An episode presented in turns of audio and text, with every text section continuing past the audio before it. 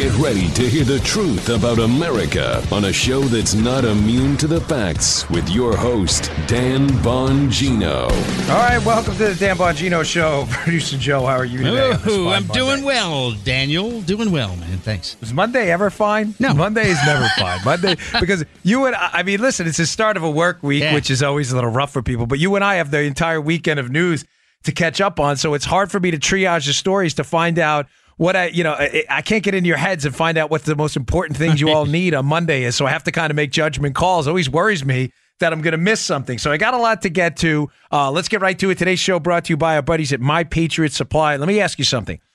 What are you doing when you store jumper cables in your car? When you purchase health insurance, dental insurance, you put money in a 401k or an IRA? The answer is you're insuring the things that matter your financial future, your health, your children's health, your home, if you have home or flood insurance. Why would you not have a food insurance plan? It's insane. We just saw that crazy report about the Russians uh, and the Chinese government putting together EMP uh, uh, plans to take out our electrical grid. Can you imagine that if food shelves were empty for six months or more? You need a food insurance plan. Build one. Build one cheaply, effectively, with the best quality food insurance products out there. My Patriot Supply has them. This week, My Patriot Supply is offering a food kit that averages 2,000 calories a day for four weeks. Go to my site, preparewithdan.com. That's preparewithdan.com, and you'll save $100 on it today. This four week food kit includes breakfast, lunches, and dinners that last up to 25 years, not 2.5, 25 years in storage. Prepare with My Patriot Supply today. It's a smart thing to do. Do it now at preparewithdan.com. That's preparewithdan.com. You'll save a bunch of money and you'll be prepared. That's what you need. All right.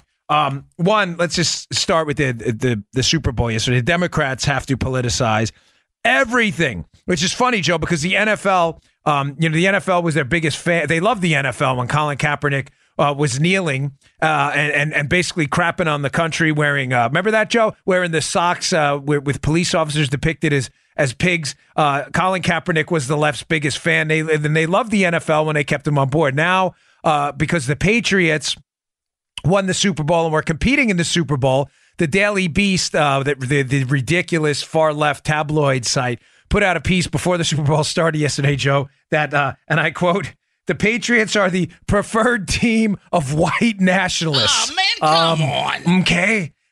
Yeah, yeah, no, no, you know, not come on. So, uh, yeah, that, that they really that, that really happened. This is shows you they politicize everything. Do you understand the fight we're in, folks? They will politicize everything. I've said to you before.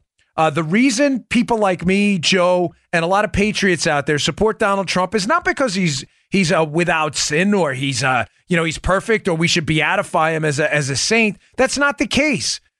We support Trump because we're in a situation of battlefield morality right now. It's important you understand this. I can't bring this home enough to you. Battlefield morality. In other words, when you're sitting there in a trench in in in, in some kind of an ideological war footing, and I don't usually typically like war analogies because it's a unique thing, and people who've been there, not including me, understand that. I only know that because I've spoken to many of them, and it is one of them in particular changed my life. But it's important in this situation because it's the only analogy powerful enough, which I think will sink into people that in this in this battlefield mentality, when you're looking at your battle buddy next to you, or if you're in some dangerous situation, you don't ask him what his Twitter behavior is, how he treated his ex girlfriend. You're worried about staying alive. Yeah. And the problem is the Democrats, right, Joe, have fostered upon us, have, have hoisted onto our backs a situation where everything is political. Yep. They've they've destroyed football. Um, you know, you, bathroom usage has become political. Everything. The very existence as a Catholic and a Christian in this country has become political when you are in that situation where you feel an existential threat to who you are and what you believe in in your country, you get the battle buddies on your side that you know are going to fight. And Trump is clearly a fighter. It explains 99% of the support for him and why people like me support him too. I wish the Democrats would get that. They politicize everything. Hey, just a quick side note uh, before I move on to thanks to everyone who uh, watched our video clip on Twitter. We're not going live yet, or uh, or or putting our entire show video on YouTube yet, but it'll be there soon. But we, if you follow me on Twitter uh, and Facebook, I'm the verified account, the checkmark account there. You'll see that uh, we're putting some video clips up from the show, and I got a lot of comments on you, producer Joe. Oh, did you? People finally get yes, yes. People are sending me emails. So happy to finally see Ah, producer thank Joe. you. Thank you, Uh, yeah. And a lot of comments about how I was eating the mic last time. So, Yeah. but it's because we're used to audio only, and I get on top of the mic a lot. So, uh, forgive me for that. All right, but moving on. They politicize everything, everything. So, uh, in the interest of openness and honesty, folks, with you, because this show matters to me and, and my credibility to you uh, is everything. There's a couple things I want to address before I move on. I've got a, a lot of great stories for you today, so don't go anywhere. First, I got an email this morning from a guy, understandably. He said, You know, Dan, you said on Fox and Friends this morning that you watched some clips from the Super Bowl, and I did. I saw the fourth quarter uh, with my wife, some of the halftime show, and portions of the beginning of the show until we flipped off to the Puppy Bowl. And he brought up a great point, and I want to address it so we're crystal clear on everything. And, you know, listen, I, I appreciate your feedback, folks. The difference between this show and other shows is Joe and I read it, and it matters. I, I don't pretend to have some kind of a thick skin. If I feel like I let my audience down, it matters to me. And he said, Dan, you said conservatives never forget, which we do. We, and we still, they don't, Joe. Target and other things like that. When you insult conservatives and you go after them, especially the NFL, they never forget. I have not watched an NFL game in three years. Um, why did I tune in yesterday for portions of it? Uh, I did, folks, because I felt some obligation given the cultural significance of the game. It's not just the game. I didn't watch the playoffs, I didn't watch the game the whole season, but it's more of a cultural event. And I, f- I Uh, candidly, folks, and I understand if you may be upset, and I, I, I appreciate your feedback. Either way, I, I feel like there'd be a vacuum in the show today if I didn't at least have some idea of what happened. And I'm sorry, I don't I don't mean that in any way to sound hypocritical. I'm done with the NFL. right. Paula, you're outside. You're my my wife knows me better than anyone. Paula, are we done with the NFL? Thank you. We are. I'm sorry. It's over. Like I was a huge Raiders fan. I loved the Ravens when I was in Maryland. I used to listen to the games on WBAL. Um, but being in this space and commenting, there are people who are expecting at least something on it, and I just want to be sure I didn't miss something there. So forgive me. I I, I, I get that some of you were were bothered by that, and I totally understand. Um, but again, I don't I don't regret it. I think I had to do that for a reason. But I am done. I mean, I'm out, I don't watch the NFL anymore. They burned me, and I said until they come out with a conclusive statement rebuking attacks on police officers, uh, everything else, the kneeling, and they institute a a policy where you're going to stand for that national anthem. I am done. But uh, I understand your problem with me tuning into portions of it yesterday, um, and it matters. But secondly, um, I had talked about this Northam case. Let me just get into it first. The uh, governor of Virginia, who may not be the governor of Virginia by the time uh, today is over, Monday. Uh, I, I didn't bother Joe about this this weekend, although he, uh, I frequently talk to him about you know issues and commentary with the show, and I, I didn't talk to my wife about it a lot either because I didn't want to ruin. It was my child's, uh, my youngest uh, birthday party this weekend. I had a daddy daughter dance, and I did have some other things going on. I have a life. But um, some of you are a bit disappointed that the, the Northam photo, he is the governor of Virginia. There was a photo that surfaced in his yearbook of two individuals, um, one dressed in a in a, a just um, I mean, I don't even know how to describe the horror of seeing someone in a Ku Klux Klan outfit in a picture taken in 1984. Uh, as if it was, I mean, when, when the Ku Klux Klan w- w- was at, at peak popularity uh, in, in the South, it was a dis- it's a terror organization. It's a terror. Not not that you you understand what I'm saying. Like, it, how did you not understand this when it was happening? But in 1984, e- I, I, I there are red lines in society we don't cross. Now, this you get where I'm going with this? Like to, to appear in a Ku Klux, you might as well dress up as the, the devil incarnate. Uh, there was there's no um, more reviled organization in the United States right now um, than any remnants of this disgusting filth left. So to put yourself in a photo there, or, or anyone, and to put it in a yearbook is obviously a red line that should never be crossed in a civilized society. This picture surfaced, and I had brought up because I was honest in an interview on Friday uh, on the Tucker Carlson show, which, by the way, was about a different topic. I wasn't on to discuss the governor of Virginia. Um, in an interview on the Tucker Carlson show, I was asked at the end of Tucker's show, "Hey, what are your what's your take on Northam?" And I was honest. I said, "Listen, I was sent this picture by a guy, and I appreciate the guy sending. He knows who he is."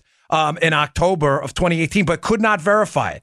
And I, the, the, by the way, the amount of emails I got on this was overwhelming. Um, and, and, and I, I kid you not, 99% were supportive saying, listen, I understand. I, you didn't, you couldn't verify it. You didn't run with it. And I couldn't. And a lot of Monday morning quarterbacks came in and said, well, you know, you, you could have drove down to the campus, picked up the yearbook folks in October of 2018 put yourself in my position. What's going on? I have a three person crew back then, three, including me. It's my wife and Joe, right? That's really it. Yeah. I have, but what what else happened in October of 2018, Joe? There was this little book that we came. It was it literally came out a week before I get this email. I have three jobs at the time. Mm-hmm. NRA TV. Uh, my book is in full blown. Uh, it's going crazy, and we're, we're we're being sent tips and everything. Our email box is overwhelming. We're getting close to two three hundred emails a day on Spygate and other stuff as well. And additionally, I'm doing my show, and I'm a dad to two young girls and a husband. Uh, folks, this is not, you know, the, the, the Washington Post. The Washington Post isn't the Washington Post, which is kind of funny. But I don't have a staff to, when I can't verify something, and I couldn't, I just did not have the time to do it the right way. I don't run with the story. And, uh, you know, uh, I'm, I'm sorry, I have no regrets at all, none.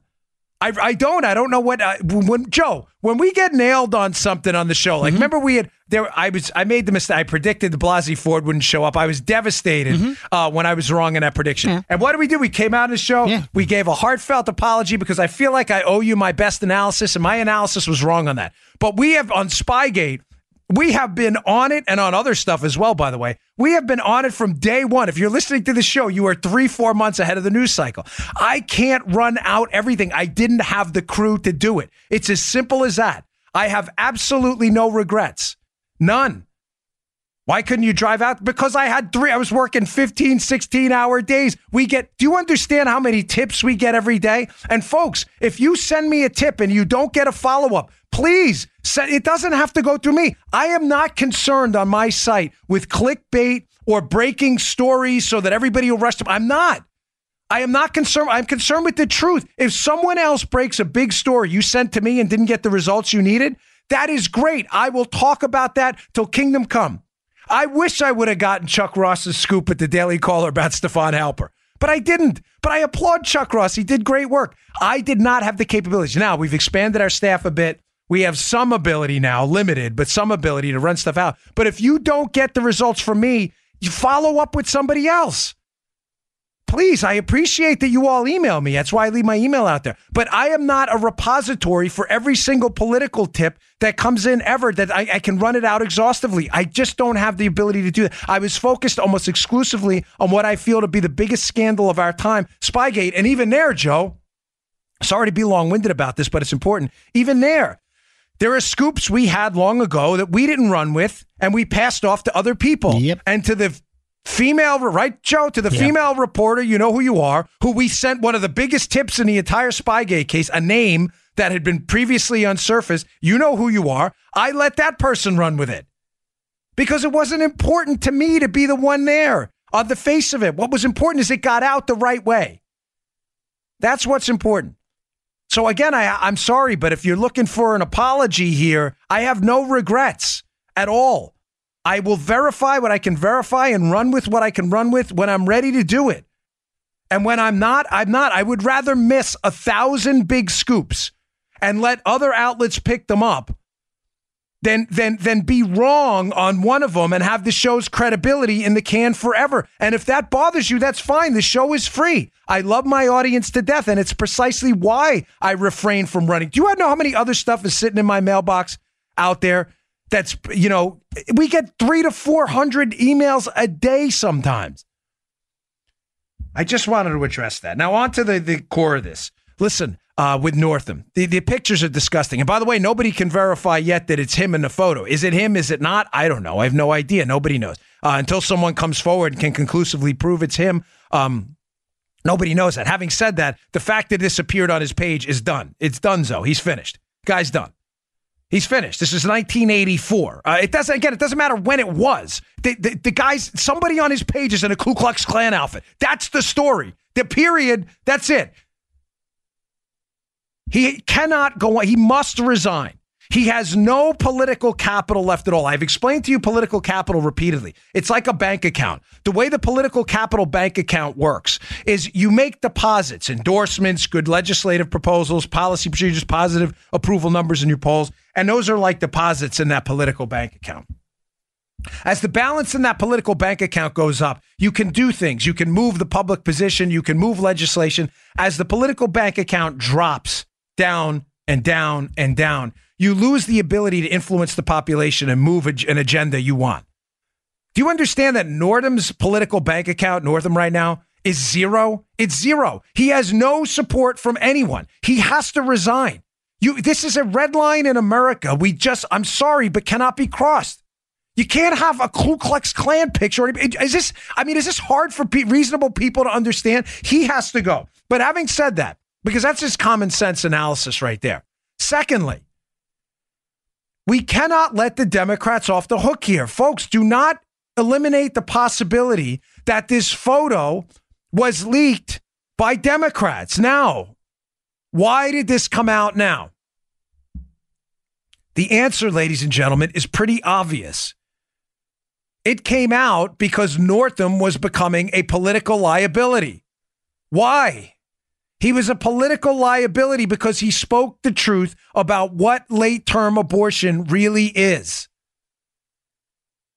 It is the killing, the termination of the life of a fully formed infant child. And Northam was one of the first Democrat politicians to go on a major market radio station, WTOP, in the nation's power center. I know the station well. I lived in Maryland. It is the most powerful station in that area. Joe knows it well, too, being in that radio business. Their ad rates are absurd because their audience is enormous. It's a monster. He went on the station, it's a monster, and talked about a monstrous procedure, the termination of a young life. And he spoke about it honestly. He had to go because the Democrats have tried to make a distinction for a long time between, quote, reproductive health and the termination of life. They have tried to reframe the argument away from what it is, Joe abortion. It is the termination of a human life. I know why you took Joe off, Paula. Joe, Paula just took Joe off the scene because she sees me staring at him. I, I totally that that video I can totally get in my wife's head. She sees me looking at him up on the screen up there, folks. This is the termination of a human life, abortion, mm, right? Yeah. And it was they're the Democrats have tried to reframe this consistently to a reproductive health argument. Northam brought it right back, Joe, to what it is. Hmm. Hmm. Mm-hmm. We'll keep the infant comfortable while a decision a decision is made. A decision. What decision is there to be made? Keep them comfortable. What are you going to pat them on the back while you're deciding to, to terminate them or not? This was a liability. Northam had to go. Don't discount the fact that this thing was released because I'm telling you, multiple people had this thing. Don't discount the fact that it was leaked potentially by Democrats in an effort to get Northam out, to get this guy out of office, because the abortion uh, the abortion issue for them is a sacrament. Don't discount that. People had this. I'm not so sure, ladies and gentlemen. I, I, they may have hid it for a long time, and they. My guess is some Democrats understood it was going to come out anyway. Some Democrats probably understood that if it was going to come out, this is the time to do it. Let's just take a bath with this guy. He's hurt us on the abortion comments. He's hurt us elsewhere. It's time to get rid of two controversies at one time. Think, think this through. I don't know. Maybe it's that I've run for office and I, have seen how these idiots work, that I, I have no faith left in these people at all. I've my what I mean by that is that I'm sure people had this before and they needed to get rid of this guy. Having said that, we cannot left the, let the left off the hook on this. Whenever an abortion comment is made on on uh, anyone on the conservative or Republican side of the fence, where you think of uh, the Mourdock campaign for Senate in Indiana, the Akin campaign in Missouri, what happens, Joe?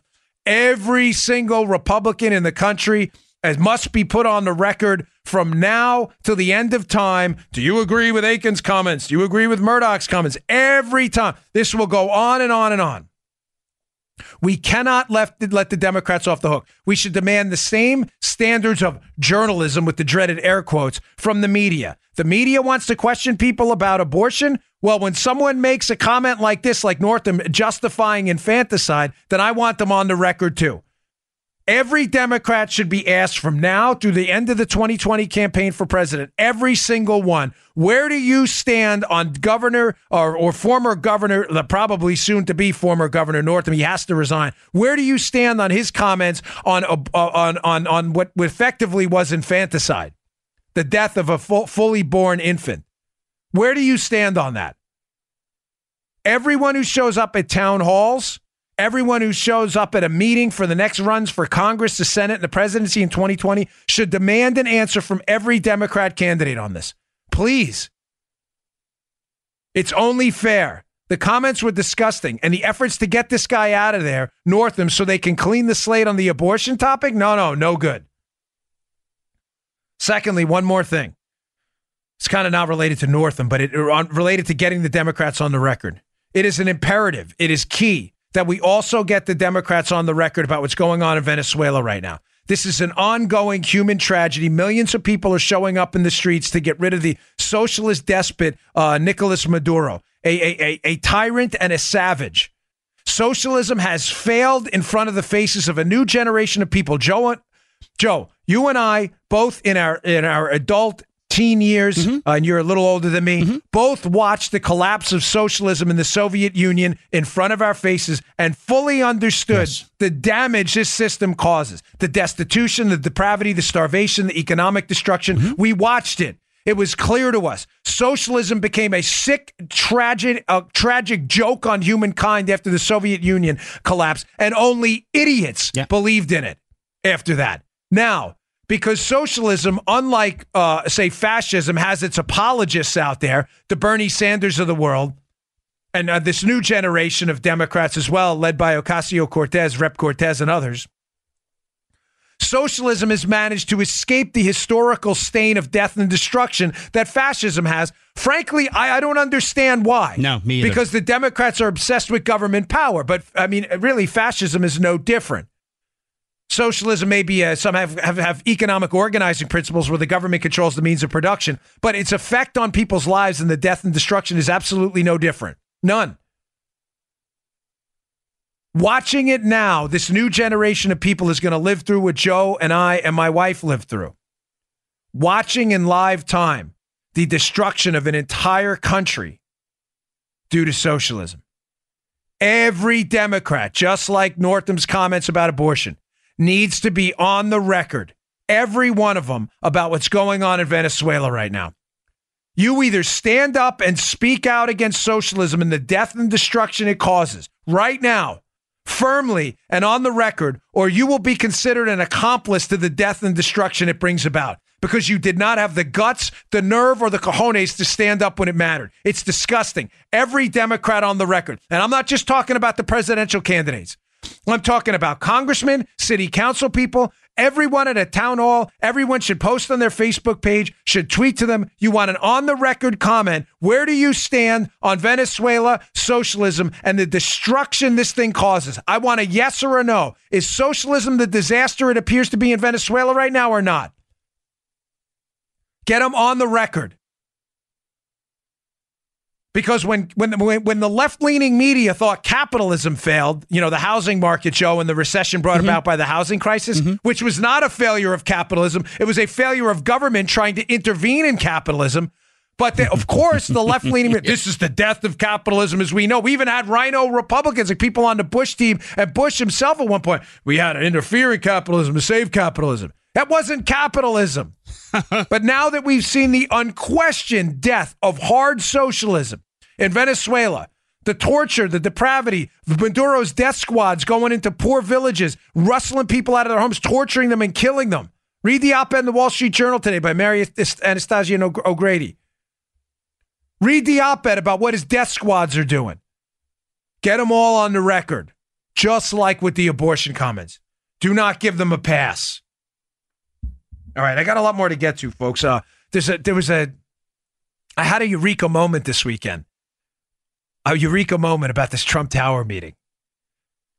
The, the Trump Tower meeting that, of course, it broke on on Friday. We covered last week the Don Jr. Trump Tower meeting where it was alleged that Don Jr. had called his father, President uh, Trump, or candidate Trump at the time, Right. about this Trump Tower meeting with these two Russians, which Joe, as you know, is used as the bedrock of the Democrat conspiracy theory that Trump colluded with the Russians.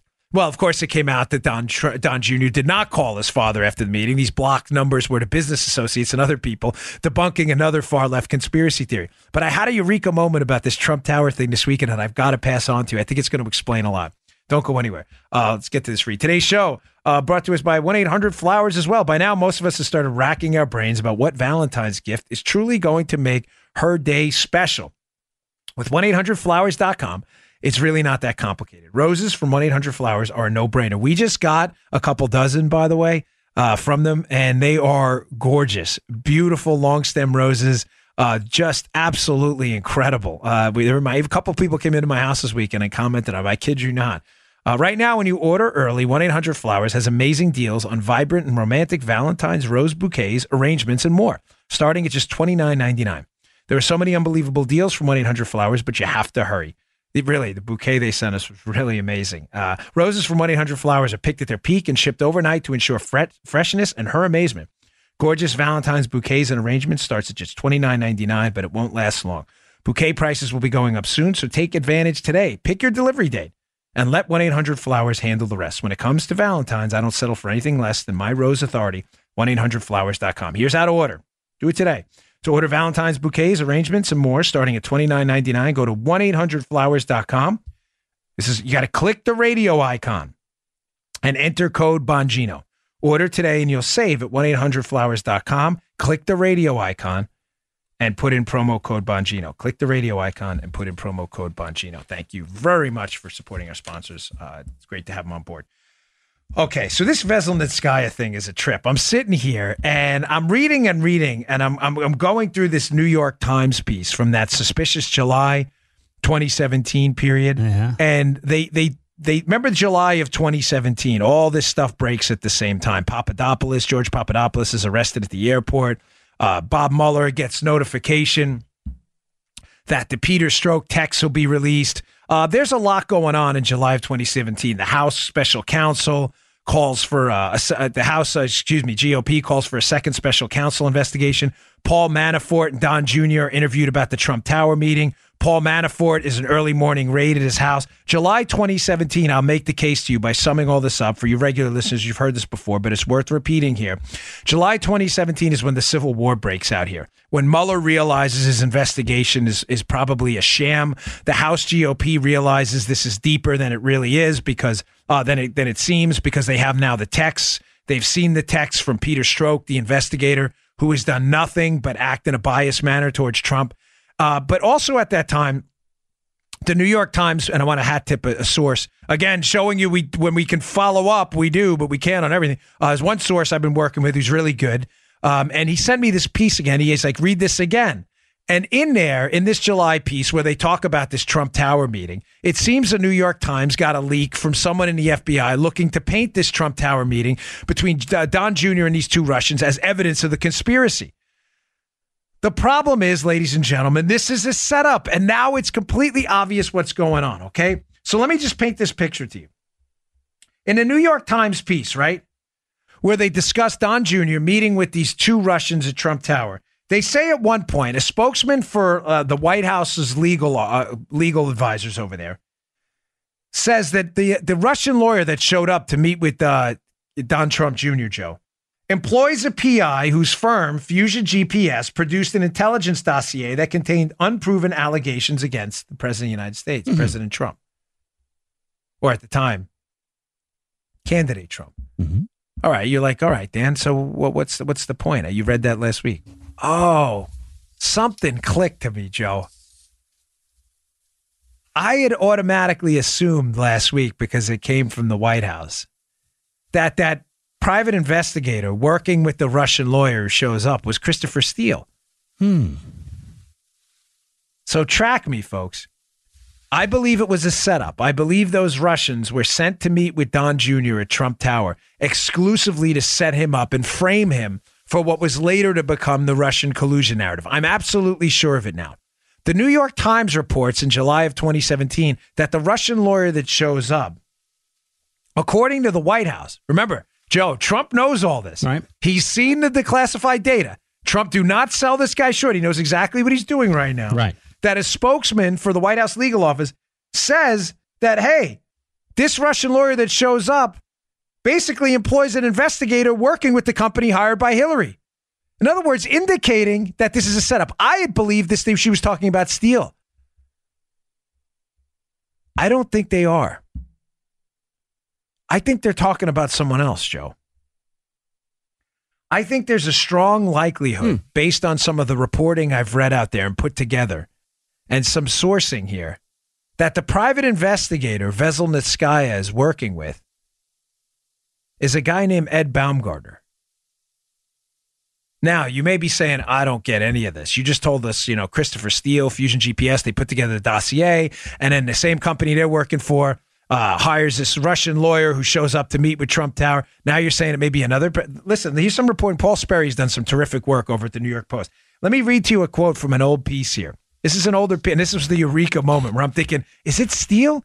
Is is the lawyer that shows up to meet with Trump uh, with Don Jr. Is it Steele?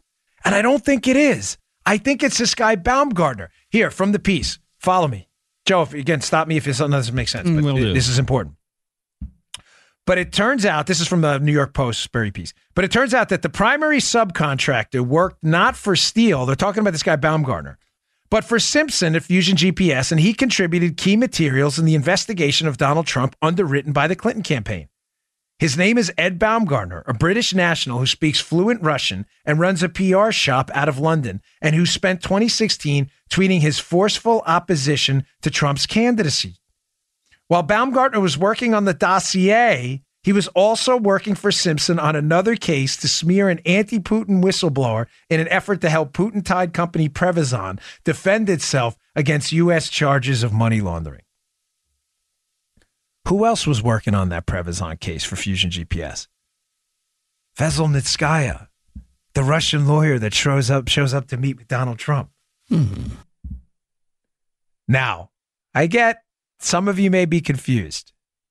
Why would why would the why would the FBI and others out there if the real source for the dossier, Joe, is not Christopher Steele, the former MI uh, MI5 M what MI6 agent in uh, in the UK, the intel guy from the United Kingdom that was hired by Fusion GPS. If Christopher Steele isn't the real source from the dossier for the dossiers we've been led to believe, mm-hmm.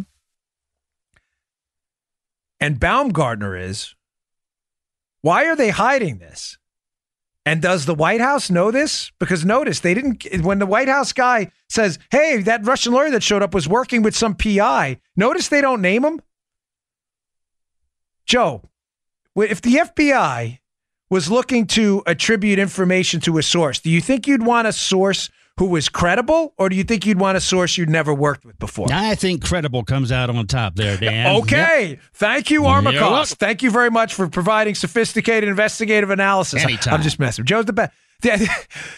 Ladies and gentlemen, the way information works and you verify information if you're using a source, I know I, I did this stuff, is you have to do one of, of two things.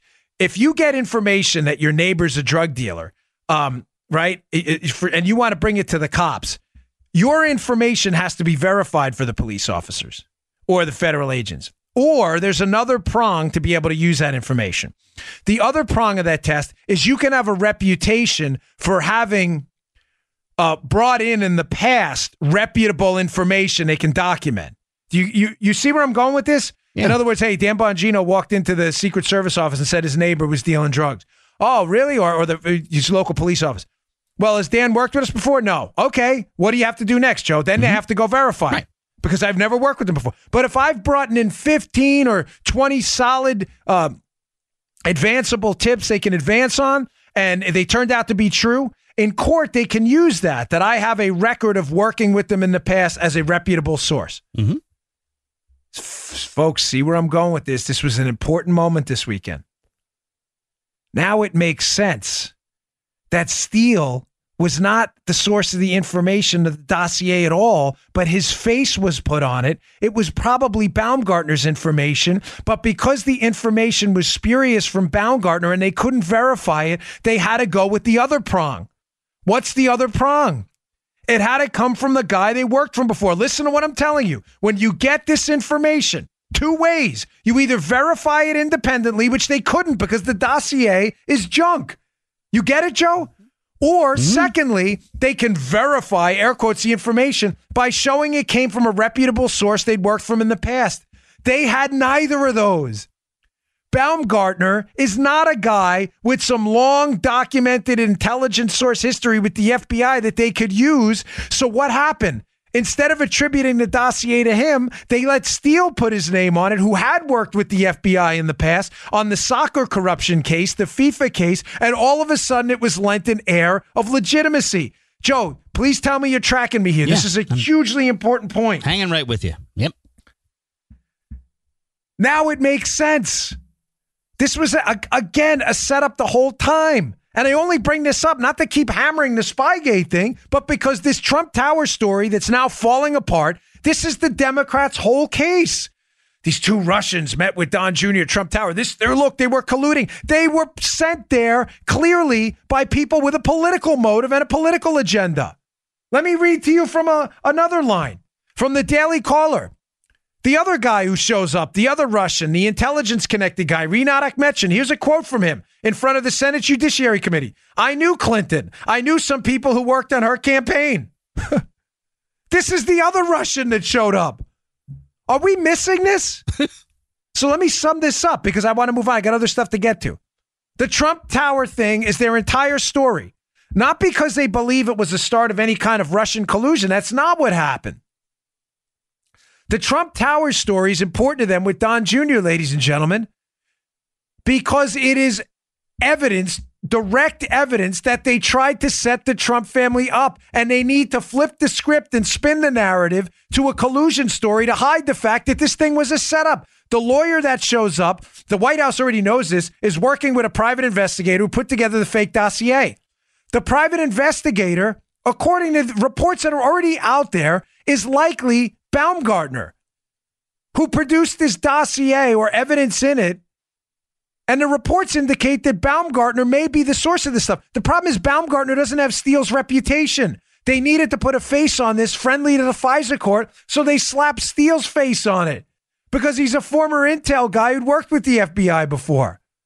It makes perfect sense. And any other Russian that shows up for this meeting is admits on the record he knows Clinton and her campaign staff. Why isn't why are why isn't anybody asking these questions? You know the answer because they don't want the answers. That's why. It was a setup. Was Baumgartner the source of the dossier or not? And if he was, why did the FBI disingenuously claim it was Christopher Steele's information? The answer is obvious. They needed his face to put on it to make this thing sound like it was semi legitimate when it was a steaming pile of garbage. That's why. Oh, it's just disgusting. I'm sitting here this weekend. I'm reading, and I'm reading that New York Times piece uh, about how Veselnitskaya, the Sky and the White House said a PI. She worked with a PI, and I'm thinking, why didn't they name him? And it made perfect sense. They're probably not naming him because the White House has this information, probably knows the Steele story is a total farce. It wasn't Steele. It was probably this Baumgartner guy, and he had no credibility with the Bureau at all. They slapped a new face on it. Again, the movie script, you know, redo. Ugh, frustrating. All right, here we go. Um, hey, what's your gift? Uh, what's your uh, gift this Valentine's Day? How about taking 10 or 15 years off your appearance with the new Genucel jawline treatment? My mother in law loves this stuff. Joe's favorite read, right? No more turkey necks, double chins, or sagging jawlines, and it works amazingly well. Just listen to Linda B from Marina Del Rey. I love your jawline cream. It really works. I mean, I really see a difference, and people will never believe my age. It works. And from now to Valentine's Day, the brand new Genucel jawline treatment is yours free when you order Genucel for bags and puffiness under the eyes. And for results in 12 hours, the Genucel Immediate Effects is also free. Text the word YOUNG to 77453 or go to genucel.com. Say goodbye to that double chin, bag under your eye, bags under your eyes, and even those laugh lines and crow's feet. Gone. Guaranteed or your money back. Text YOUNG to 77453 or go to genucel.com. Order now and get the Genucel XV Collagen Builder and free express shipping. Crazy offer for only one more week. Text YOUNG to 77453 or go to genucel.com. That's Genucel, G E N U C E L.com, genucel.com. Text YOUNG to 77453. The stuff is great. You won't regret it. Okay. Um, a couple more stories that I think are important. There's uh, another pseudo scandal, Joe, breaking out. Um, Axios, uh, you know, broke a story. I'll uh, I'll put that in air quotes there. I have it in the show notes today. I strongly encourage you to read it. Um, about how the president spends his time in the Oval Office. The story, the the the lead in the story is this: you know, the, the the president spends most of his time in executive time. In other words, what they're trying to say is that the president's lazy and doesn't like a structured schedule. Now, I feel a unique ability to comment on this given my, you know, nearly 5 years working inside the White House for two presidential administrations and how they work. And I want to explain to you to refute to your liberal friends why this story is bogus. Again, the, the gist of it from Axios is that the president spends most of his time unstructured in the White House under what they're calling executive time. Liberals are using this to say, look, he's lazy. He doesn't want to do anything. He spends his time watching TV. This is what they do. Folks, that is not what's happening right now. Now, the Axios story is not wrong. I, am I'm, I'm not trying to impugn this. The story indicates it on his line by line schedule, which when you're a Secret Service agent or a staffer, you'll get every day. Right. You'll get, we make them into minis. We shrink them. We take like an 8 by 11 piece of paper, and we shrink them and we'll stick them in our pocket. It indicates where the president's going to be the whole day. Meeting in the Situation Room, meetings in the Oval, um, and it'll typically lay out specifically what's going to happen. The way this president's schedule is done is significant blocks of time they leave open as executive time and they don't describe the specifics of what happened. But what I find odd about the piece is while it, it, it looks to at, at some points try to parrot the liberal narrative that the president's being lazy, it includes later on in the piece, Joe, that a lot of this executive time is in fact spent in meetings and phone calls. Now, the key question you need to ask. Right, right. Isn't it weird, Joe? It's like yeah. the president's not doing anything all day. And then later on, it talks about how the president's doing something all day. Yeah. It says he gets up early, he's on the phone, he's shaking the trees, and then he meets with people, and they just don't describe sometimes who's in the meetings. Now, you, you, as an entrepreneurial listener and potentially viewer of a clip here on the show now, you, what you should be asking yourself, because you don't have Trump derangement syndrome and you're reasonable, is why would the president of the United States and his staff choose to do things differently and not line out in his line by line schedule the specifics of every single meeting and everything he does? Well, Joe, what's happened in this administration that's been different than other administrations we've seen in modern uh, presidential history? That would be the tweeting, Dan. The, well, the, well, not just the tweeting, Joe, but leaks. Ah, that would The be leaks. leaks, Dan. Yeah.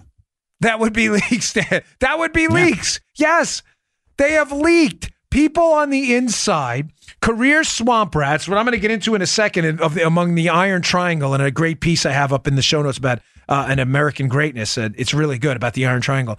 What has happened here is clearly people are threatened by the Trump presidency and his willingness to do things differently, his willingness to call out uh, the intelligence community and others, his willingness to. I mean, Joe, you're not wrong by the way. Don't that the, the, the tweeting thing is different. You're not wrong about that at all. His willingness to use his social media account Yeah. To advance his portion of a narrative and use his his bully pulpit where he deems it appropriate. Mm-hmm. That is different, but that's a challenge to the swamp. Now, when I say a challenge to the swamp, I don't mean that in just a you know it, it, toss it off kind of rhetorical attack way. There are legitimate things that are happening with this president. There are careers at stake. There's money at stake. People who invested themselves, Joe, in policy outcomes, who were counting on regulatory capture, joining agencies, uh, you know, for the sole purpose of leaving that agency later to join a lobby firm to influence that agency after they resign. Promises that were made to parents and, and people about jobs, uh, lifetime uh, sinecures there, and positions that would be turned over to people forever. These are this is all at stake. They have leaked incessantly. People pretending to be close to this president, using their positions to damage him. This is real. Now, what does this have to do with the schedule? The president and his team have chosen to leave the details off because they can't govern with constant leaks from the inside about every single thing he's doing all the time. Now, there have been leaks in the White House before. That's not new. But never, never, and no serious person would question this. No true Scotsman. no, but I hate no true Scotsman. But if you you know what I mean, for those of you who understand it. But uh, in this case, it's true. No serious person would argue that the volume of leaks coming out of the White House now and the damage are unparalleled. There is no parallel. There's nothing like this. And the president and his staff, until they can weed out the leaks, or a significant portion of them, have chosen to unst- unstructure his schedule and leave key details out so the president can effectively act as the executive of the country without having to worry every two seconds about someone leaking who he's talking to and getting a head start on it. I totally understand. And ladies and gentlemen, I still know people who work in the White House. The president is not lazy, as as some uh, I think the article means at some point to uh, to impugn the president with that label. That is not the case at all. He is very engaged. Listen, I don't do golden calf stuff. I, I, I, there's no reason for me to tell you this. No one asked me to tell you this. But that's just not the facts. You want to you want to take the word from a guy who still talks to people on the inside or people who claim to know people on the inside. That's not what's happening. Anyone telling you the president sits around all day, you know, watching TV doing nothing or not telling I'm just telling you it's not the truth. It's factually incorrect. But that's what the article, read it. I mean, check it out, seems to uh, imply. All right. Um, I wanted to get to this last story because it's something I've discussed uh, on the show frequently. I have a lot of um, books I really enjoy. Some I bring up a lot. Black Swan, which used to drive Joe crazy, one of my favorite books. Uh, not because he doesn't like the book, but because I bring it up all the time. Um, what else? Capitalism and Freedom, Vision of the Anointed by Thomas Sowell, uh, Capitalism and Freedom by Milton Friedman. Uh, these are all life changing books. When you read them, they'll just change the way you look at everything. But one of the books I read that I know Andrew Wilkow from the Wilkow Majority. He has a show on uh, on uh, Sirius XM Patriot. Who's he's a good friend of mine. Um, Wilkow loves this book too, and he's a he's a Wilkow's a great guy. He likes to deep uh, he likes to deep think about this stuff. He really does. Is a book called The Revolt Against the Masses by Fred Siegel. It's a very very very good book. Um, Siegel exposes the history of far leftism and socialism and how Joe it is actually an it is an anti-egalitarian movement. How th- there's nothing about socialism or liberalism uh, that that's in any way meant to help out the middle class man. It's always been an elitist, snobbish system meant to empower people at the expense of the working class. Now you may say, "Well, that's crazy." Liberals are constantly out there touting how they're in it for the little guy. No, no, no. Not only are they not in it for the little guy, they're there to destroy the middle guy. And when you read "Revolt Against the Masses," you'll see that's the, the title of the book implies exactly what he's saying. That this is exactly what liberals are. They're elitist snobs who can't stand you. I mean, these comments, Joe. Think about it. Uh, from that that loser Rick Wilson, this this this failed uh, Oh. uh, uh, former Republican strategist who, who who claimed that the what do you say that Trump voters have no teeth or anything like that? I mean, this guy of all the anti-Trump lewd, this guy's like the, the he reminds me of what was the guy in the Howard Stern show? You know, hero of the stupid or whatever. This is Rick, Rick Wilson, but his you know you all have no teeth, and then Hillary's deplorable comment. This is it. These are closet liberals. Wilson, Hillary, these other people, these aren't real. These aren't conservatives. These aren't people who are aligned with the constitutional republic. They are aligned against the masses. They think you're all too stupid to make your own decisions for yourself. The power center, however, of that movement, as described by Siegel in his book and covered in this American greatness piece uh, uh, that I have up in the show notes today, the power center has always been what he calls the iron triangle, Joe. Now, I know you've heard me talk about this before, but given that he brought it up today, I want to talk about it in in terms of the a, a current news event that's going on and how the iron triangle is aligned against you. And I just want you to understand, ladies and gentlemen, we are in this by ourselves. Do not wait to be rescued. As a good friend of mine once said, a very powerful person in the conservative movement, she told me once, We are the leaders we've been waiting for. No one on a white horse is going to come in and, and rescue us here. There's not going to be any Clash of the Titans Perseus moment. None of this is going to happen. We are the ones that have to change things. This iron triangle is aligned against us.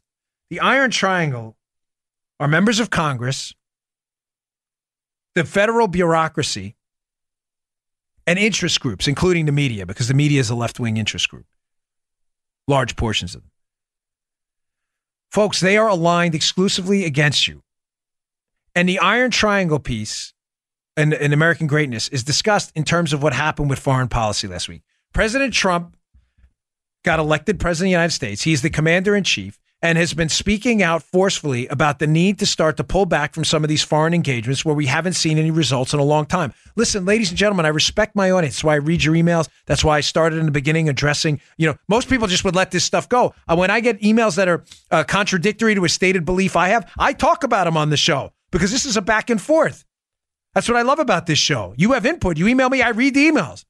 Some people object to my stance, and I believe President Trump is right. It is time for us in some of these eh, engagements in the Middle East and elsewhere for us to start to reevaluate them or pull back. As Nassim Taleb, the author of The Black Swan, says in Skin in the Game, you know, it's easy to send others over there. But when it's your kids and your daughter and your son, I say daughter first because I have daughters. I don't have any sons. It's not so easy then. So President Trump, Joe, just to be clear, has talked about, you know, bringing some of our boys and, and, and, and our men and women back home from these engagements where we haven't seen tangible results. And what happened, Joe? The Iron Triangle went absolutely crazy. Even Mitch McConnell and some other uh, Republican senators put out this statement you know, rebuking President Trump for hasty withdrawals. President Trump was elected. He is the commander in chief. He does not answer to Mitch McConnell. M- McConnell doesn't answer to Trump either. We have three independent branches of government. They are to act in their own defined roles. The legislative branch is not there to act as the commander in chief. President Trump is entitled to an opinion. He was voted on by the people. They don't like it, they don't have to vote him back in again. The fact that he has an informed opinion about what's going on in Afghanistan and Syria, and the fact that Republican senators had to jump out to this rebuke about a hasty withdrawal and sign on to this letter is a disgrace.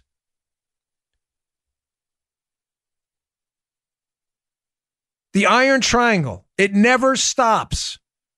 These people all are vested in a lot of this stuff. They are vested in a lot of these decisions. They are hoping for jobs afterwards. Ladies and gentlemen, this is this is a war of attrition now.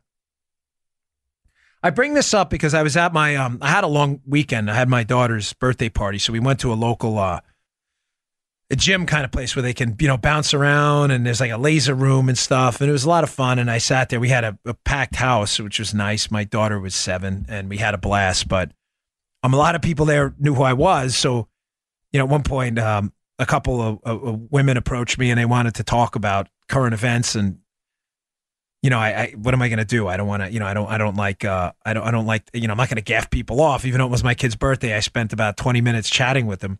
And the woman at the end said to me, What is going to happen? Is any of this ever going to be fixed? And I said to her, What I'll tell you now this is a war of attrition, folks. None of this is going to be easy.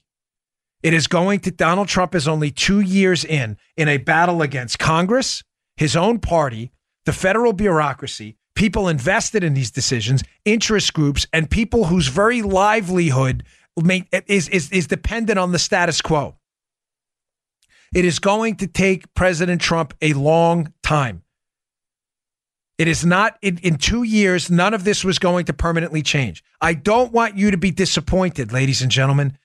I believe the man is doing the best job he can. It hasn't been without stumbles the first two years. There's no question. There's no need to lionize or golden calf anyone either. But I believe this is the best man for the job right now. We need to stick with him. We don't have anyone else. You cannot rely on these RINOs in Congress. The federal bureaucracy, although, and I'm talking about the, I'm not talking about the law enforcement guys and women out there in our military or courts. I'm talking about the bureaucrats whose jobs depend on the continuance of federal programs that in a cost benefit analysis would fail tomorrow that are invested in policy decisions they made a long time ago for foreign interventions that no matter what metric we can't meet, they still stick to the status quo. Their entire careers and vet reputations are vested on us. To get those people flushed out, ladies and gentlemen, is going to require more than two years. It is going to require action, but patience.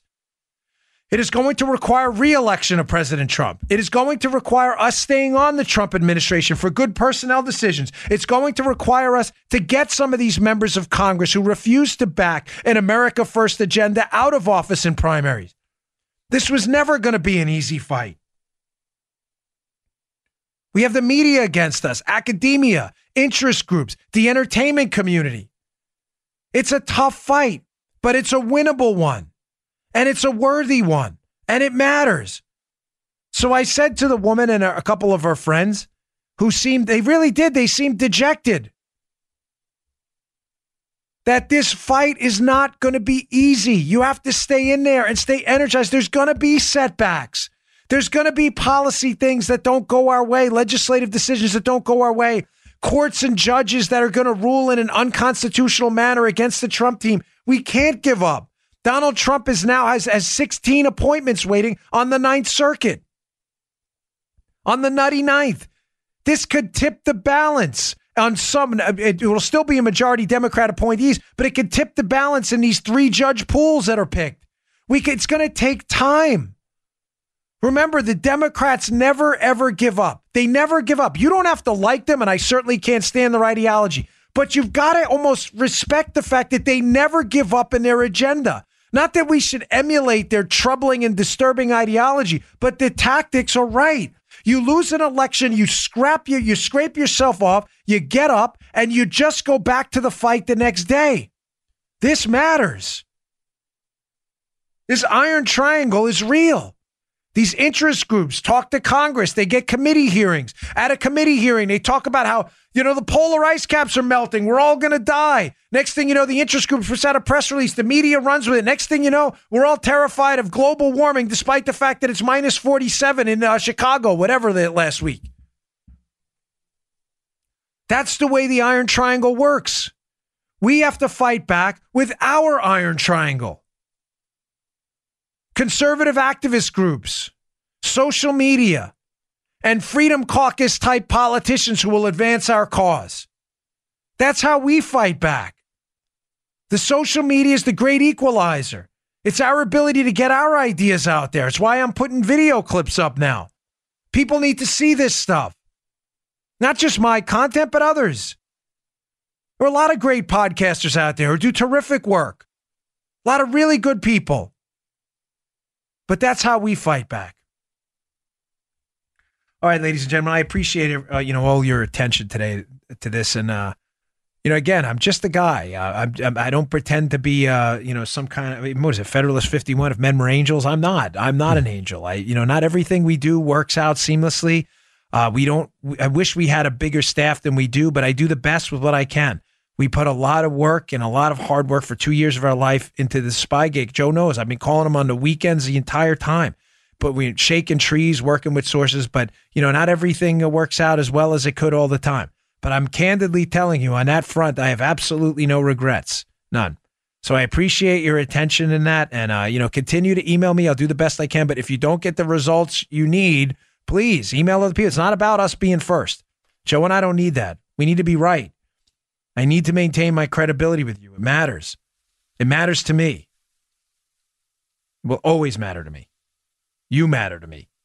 That's why I, I cherish your feedback, even when some of it isn't glowing. And I thank you for your continued loyalty to the show. And thanks for all the positive emails too. Yeah. I think a lot of you understand understood exactly why uh, I did what I did. So I, again, I, I'm, I kid you not when I tell you 99% of them uh, were positive. But there are, you know, there are some people who respectfully disagreed, and that's fine. I appreciate that too. So uh, thanks a lot. Please subscribe to the show on iTunes. It is free. It's the subscriptions that drive us up. You don't have. There's no charge for that at all. Just go to the podcast app on your iPhone, click subscribe. If you have an Android, you can go to iHeartRadio, and it's a follow button there. That's what drives us up the charts. Both are free. It is of no cost to you. Sponsors uh, uh, pay for the show. I'd love to keep it that way. So uh, thanks for doing that. I really appreciate it. And folks, I will see you all tomorrow. You just heard the Dan Bongino Show. You can also get Dan's podcasts on iTunes or SoundCloud and follow Dan on Twitter 24 7 at DBongino.